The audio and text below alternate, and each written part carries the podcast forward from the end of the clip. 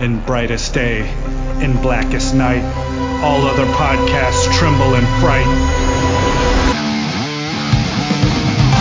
Losers cower before the power, orange is lust and blues you can trust, indigos feel and white ones heal, yellow scare and green ones dare, that sapphire love and black hands glove will rock your foundation without hesitation. Chad and Mark face evil's might. Respect their power, for they'll make you see the light.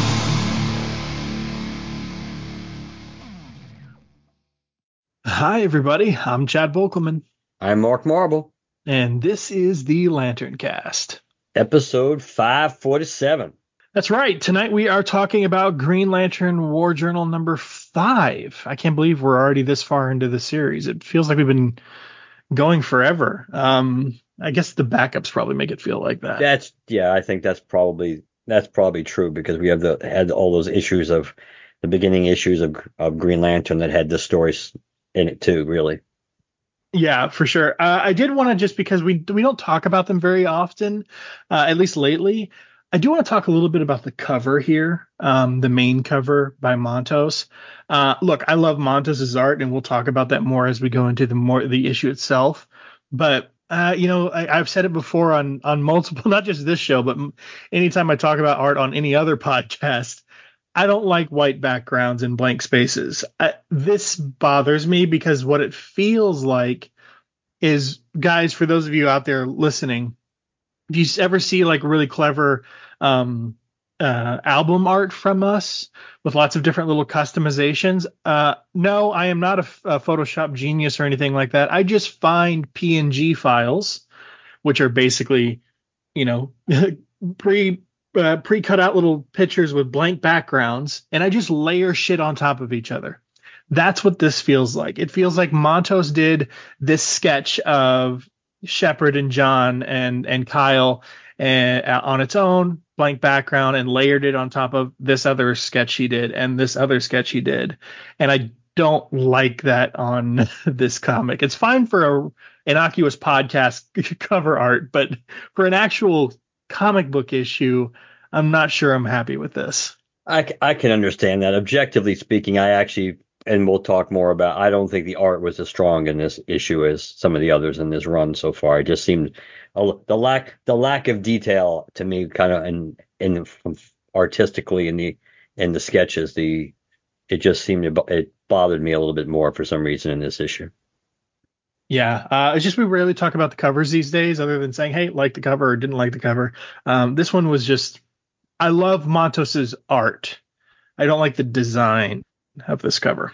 um, but anyways, that being said, we are jumping into the story, which is called Shining Light.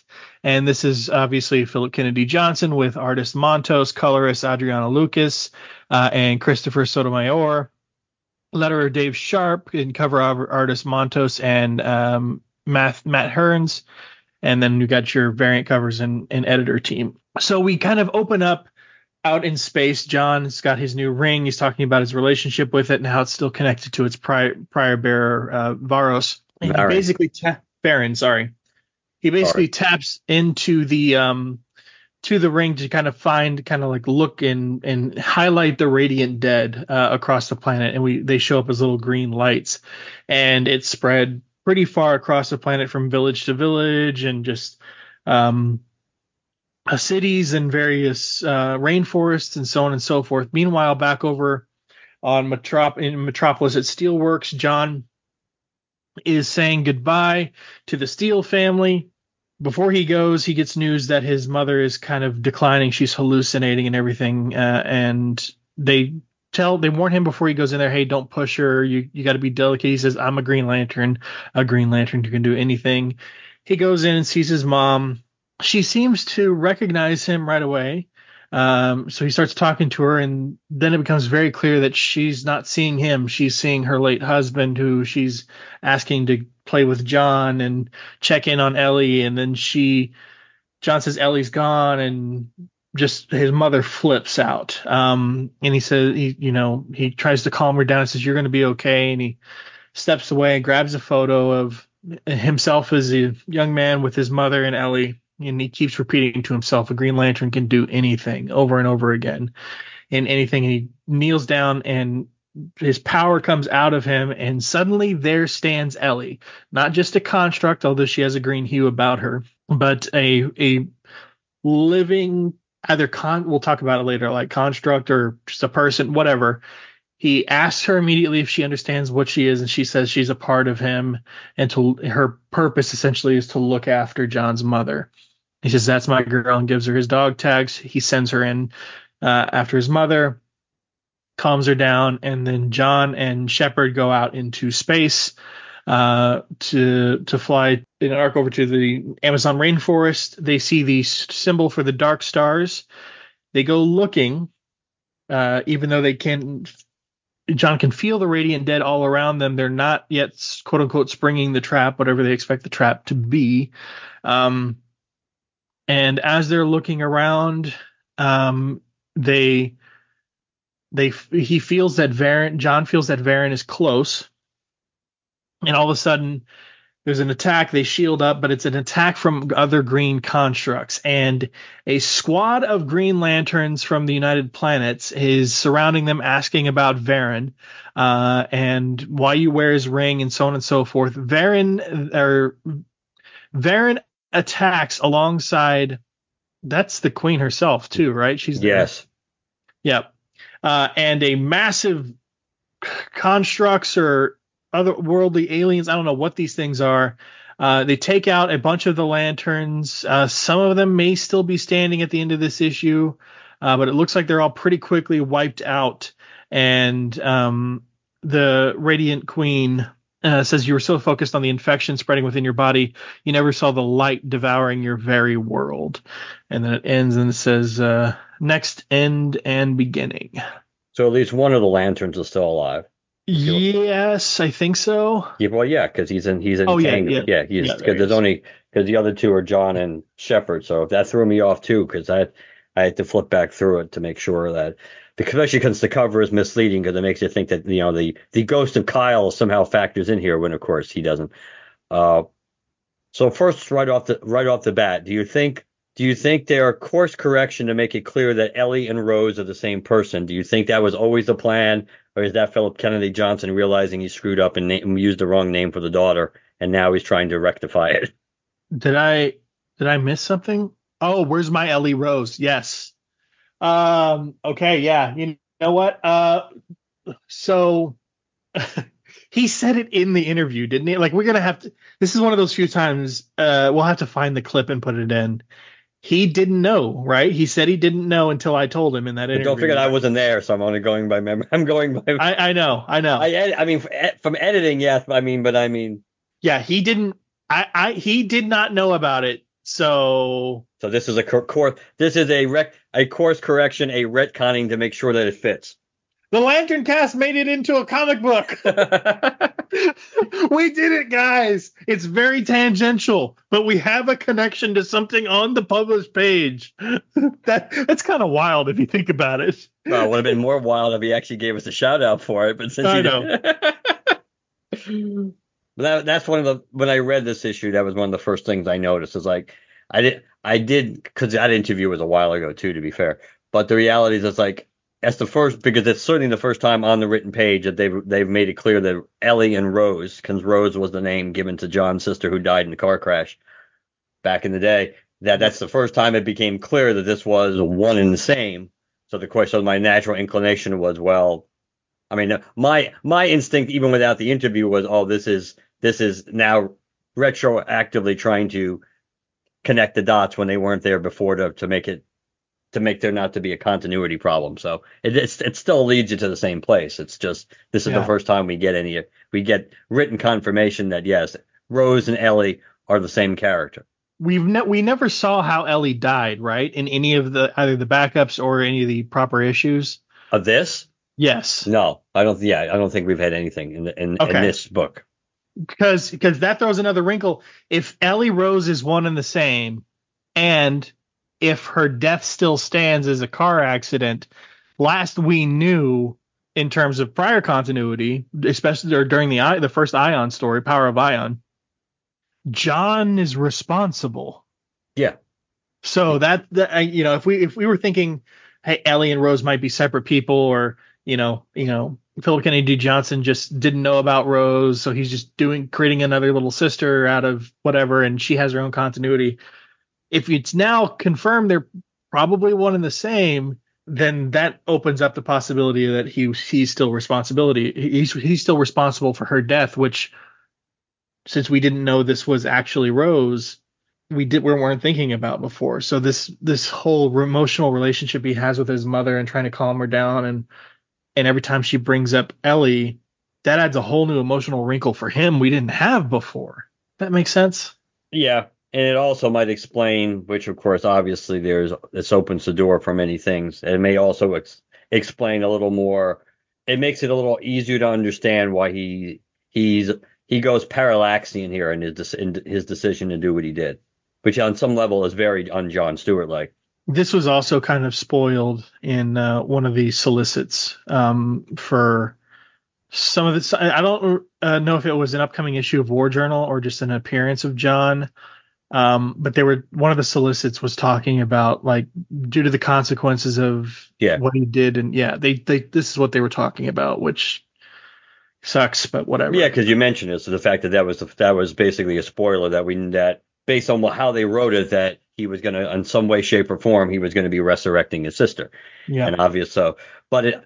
But and here, here, and here, if, Phil, if Philip Kennedy Johnson is listening to us again, now here's a golden opportunity to have Convergence Parallax and John Stewart square off, square off soon, because because obviously John Stewart's not the grass isn't, no pun intended, isn't always greener on the other side, is it, John? Because he that's because this is a very Parallaxian decision to he may not be doing it entirely for himself, but he's doing it for his mother. But he's still doing something he shouldn't be doing because he has the power to do it and to, quote unquote, rectify a wrong, especially if the continuity still stands and he was directly responsible or he couldn't prevent it. That's that's a very that's a very yeah. Parallaxian way of that's, going about things. That's true. That'd be a really good plus too, because like as much as you want to as much as you want to see Convergence Parallax come back just in any comic book so someone remembers he's out there, at least this way it would be actually a good matchup because it's almost God for God in terms of like lantern energy, um, available lantern energy, because like as much as you'd be like, yeah,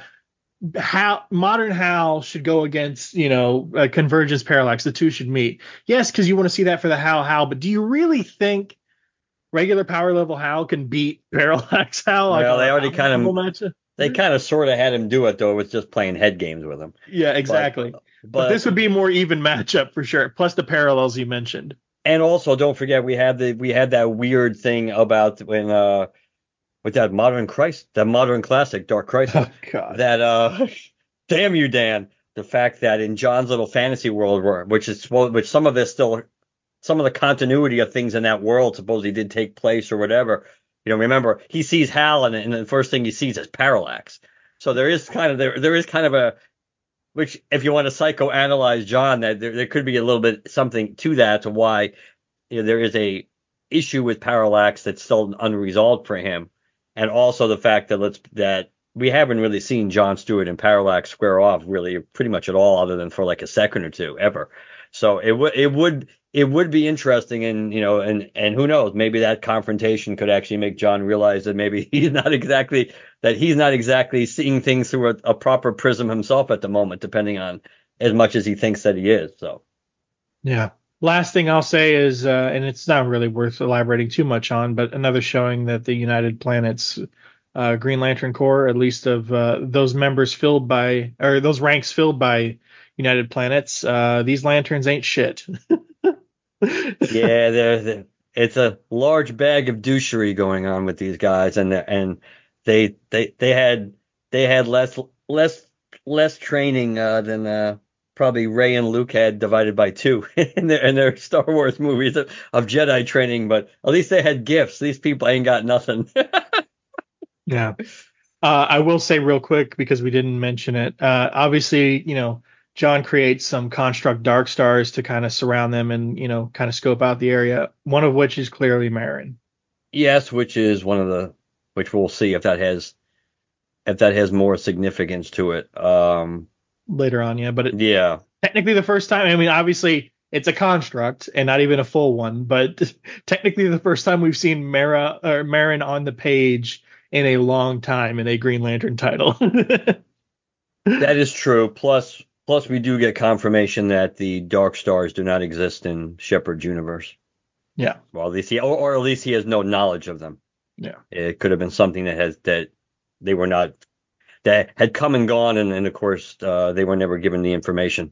But it's probably more likely that they didn't, they didn't exist. Yeah.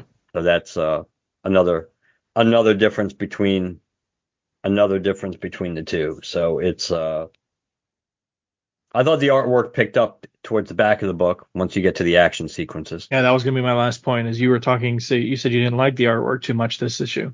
Yeah, uh, but I the stuff in the beginning with like John, especially the panels with John and Natasha and the switching back to the almost Michael B. Jordan looking version of John Stewart.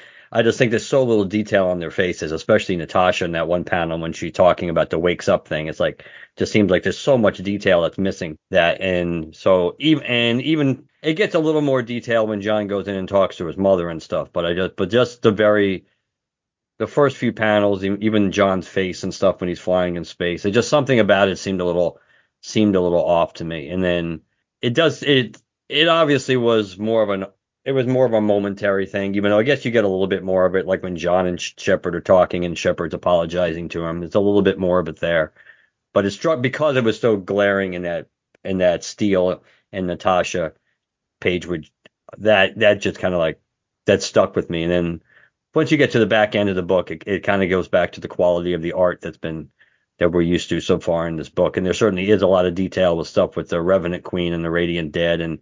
Yeah, like that, that, gi- that splash is crazy. Yeah, that giant like spider-like thing in the middle mm-hmm. and and everything else. So I don't know if it moves other than the stuff other than the stuff with John and and his sister. I don't know if it really moves the plot forward all that much. Um, in, po- in, in terms of information we know about the Radiant Dead and the Revenant Queen, no, yeah, yeah. So I think so. I, it's certainly not a filler issue, but but the the most memorable thing in the issue at the moment, other than John and Shepard maybe understanding each other a tad more, is obviously John, the act of creation John goes through, and then you know, as we know, there's going to be is will be ramifications for that down down the stretch. So I enjoyed it though. I thought it was a great issue, uh, and the art was pretty great in in the places where it had moments to shine. Uh, like the the creation of Ellie is interesting, but obviously that's a full page sketch of a character and. You know, yes, it's got these high tech hallways that you see a lot, but uh, I I get the P N G layering effect with that. And then the very next page, of course, is just shots of John and Ellie uh, and the dog tags with in- totally blank backgrounds of varying colors. So there's a lot of moments here, like at least the stuff with Ellie that I just mentioned, with the yellow and black and the blue backgrounds and all that stuff.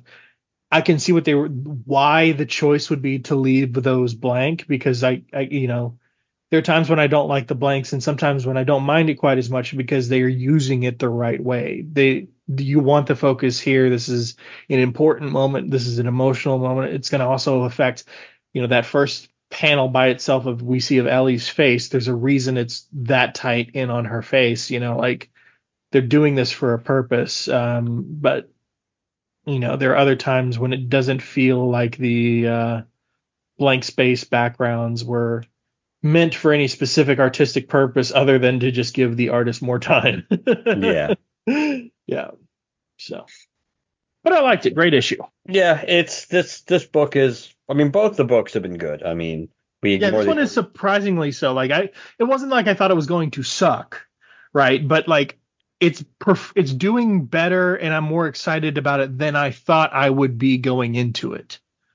It's it's got a tough it has a tougher road to hoe doing a John Stewart book in general. I think yeah. I think John as, as much as Hal gets crap for being quote unquote boring, even though I don't think that criticism is nearly as it's opinion, but I don't think it's as legitimate criticism since the John's era go, going forward as compared to maybe before, that John's not John Stewart's not much doesn't have much more of a leg to stand on as far as having, you know, being not boring either. I mean, he's pretty much defined by the same things over and over again. And, and he seems to be, if not a one trick pony, very, very much a one or two trick pony in the way he's written. And I think this book, especially by the nature of what they're what they're doing with this, that they're I mean, it is kind of like a continuation of certain things that had come had come before.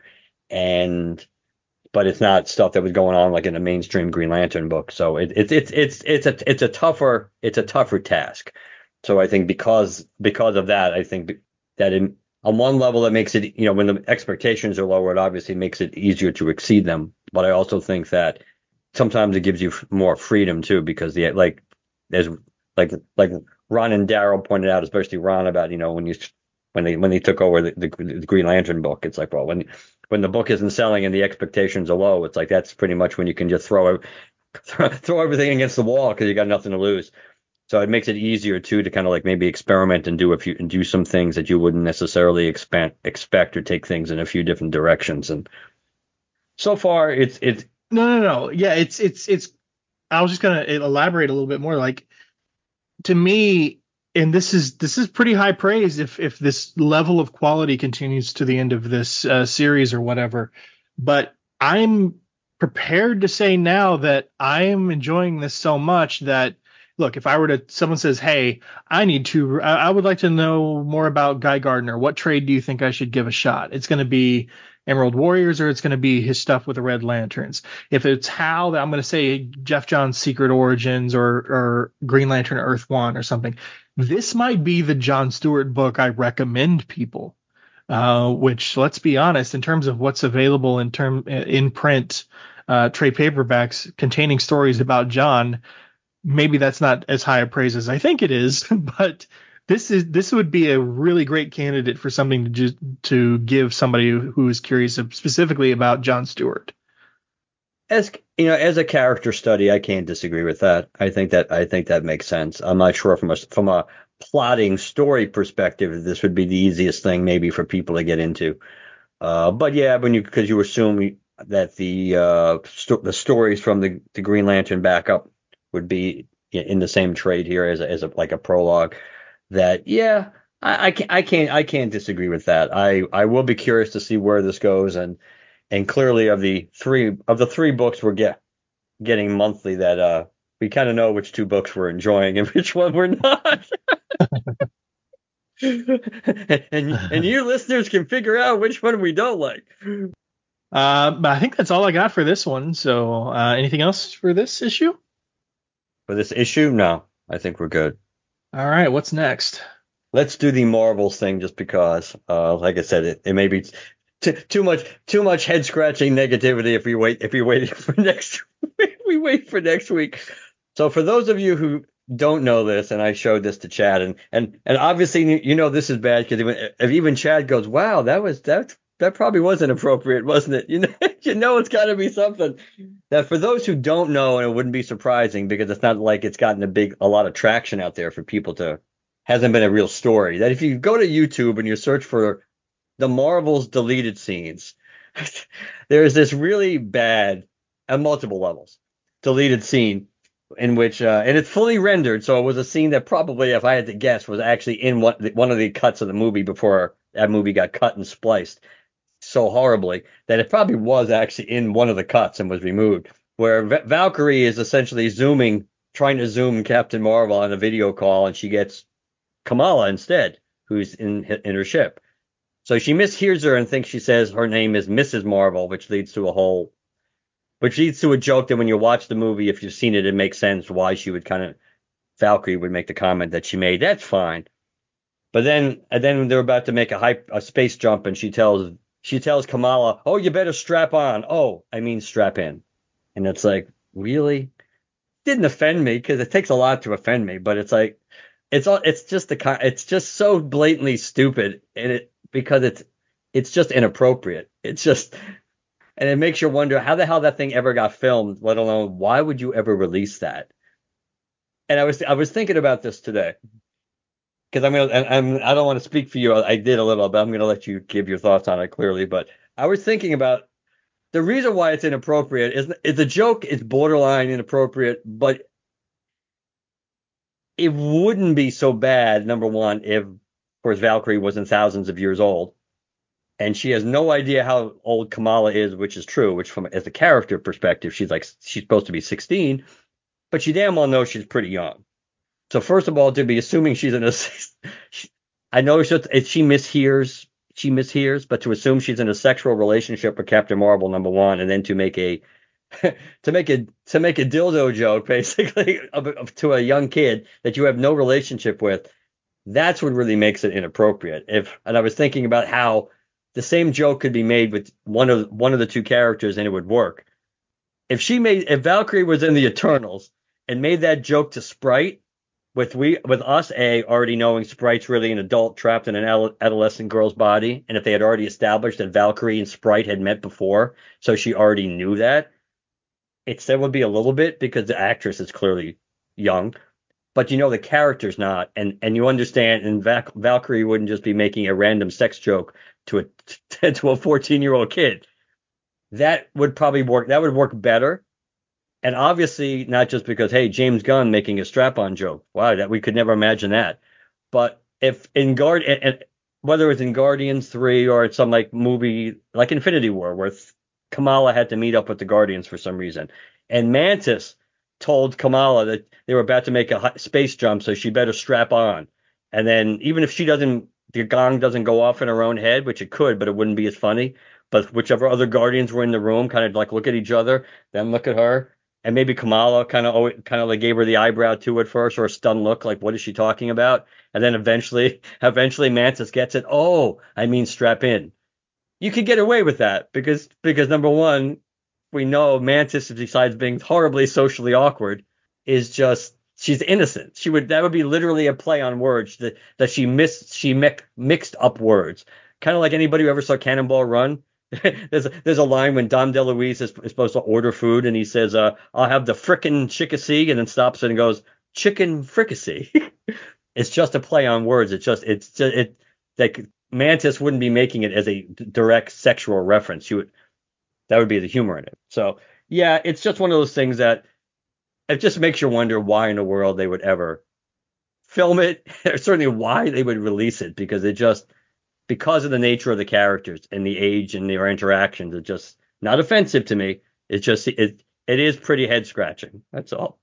Yeah, I I still haven't seen Miz Marvel, or sorry, The Marvels. So the context was a little bit lost on me. Yeah, it, it struck me as odd for two reasons. So first of all, the just to get it out of the way, like obviously, I'm just trying to think of what I'm saying.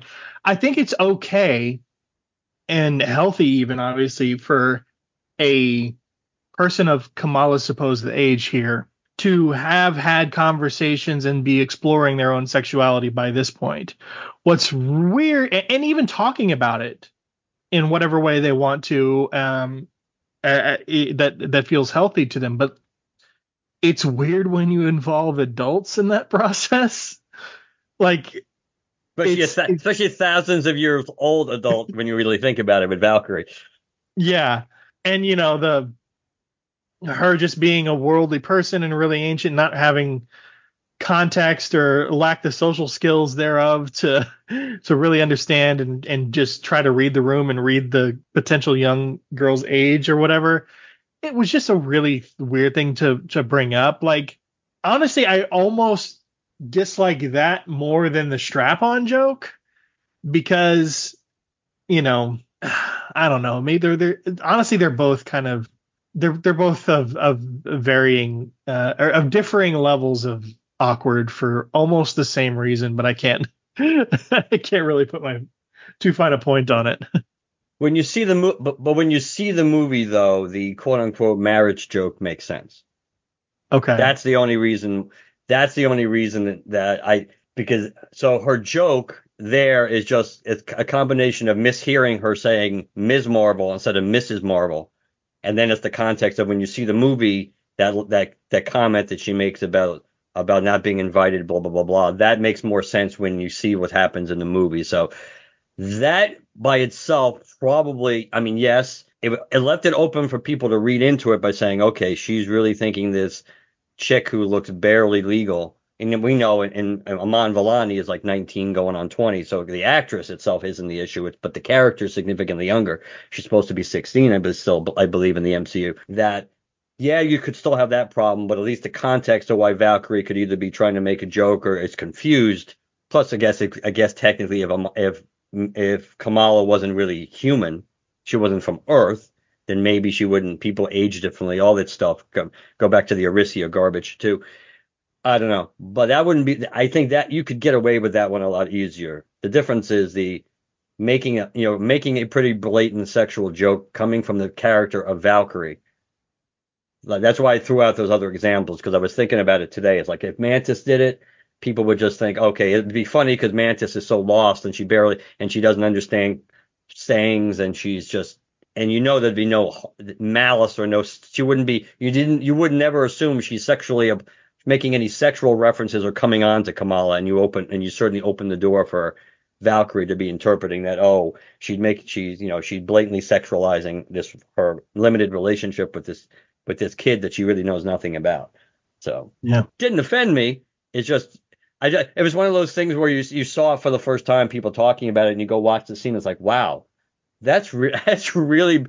That really is a bad decision to, to and why, and maybe it speaks volumes that somebody would think you could actually film that scene and finish it, and it has it and it have a chance to be in the movie. Considering where Marvel, maybe that speaks volumes about where Marvel really is right now, and what's going on culture wise in Marvel. That's that they that they actually filmed it, and it was a finished scene.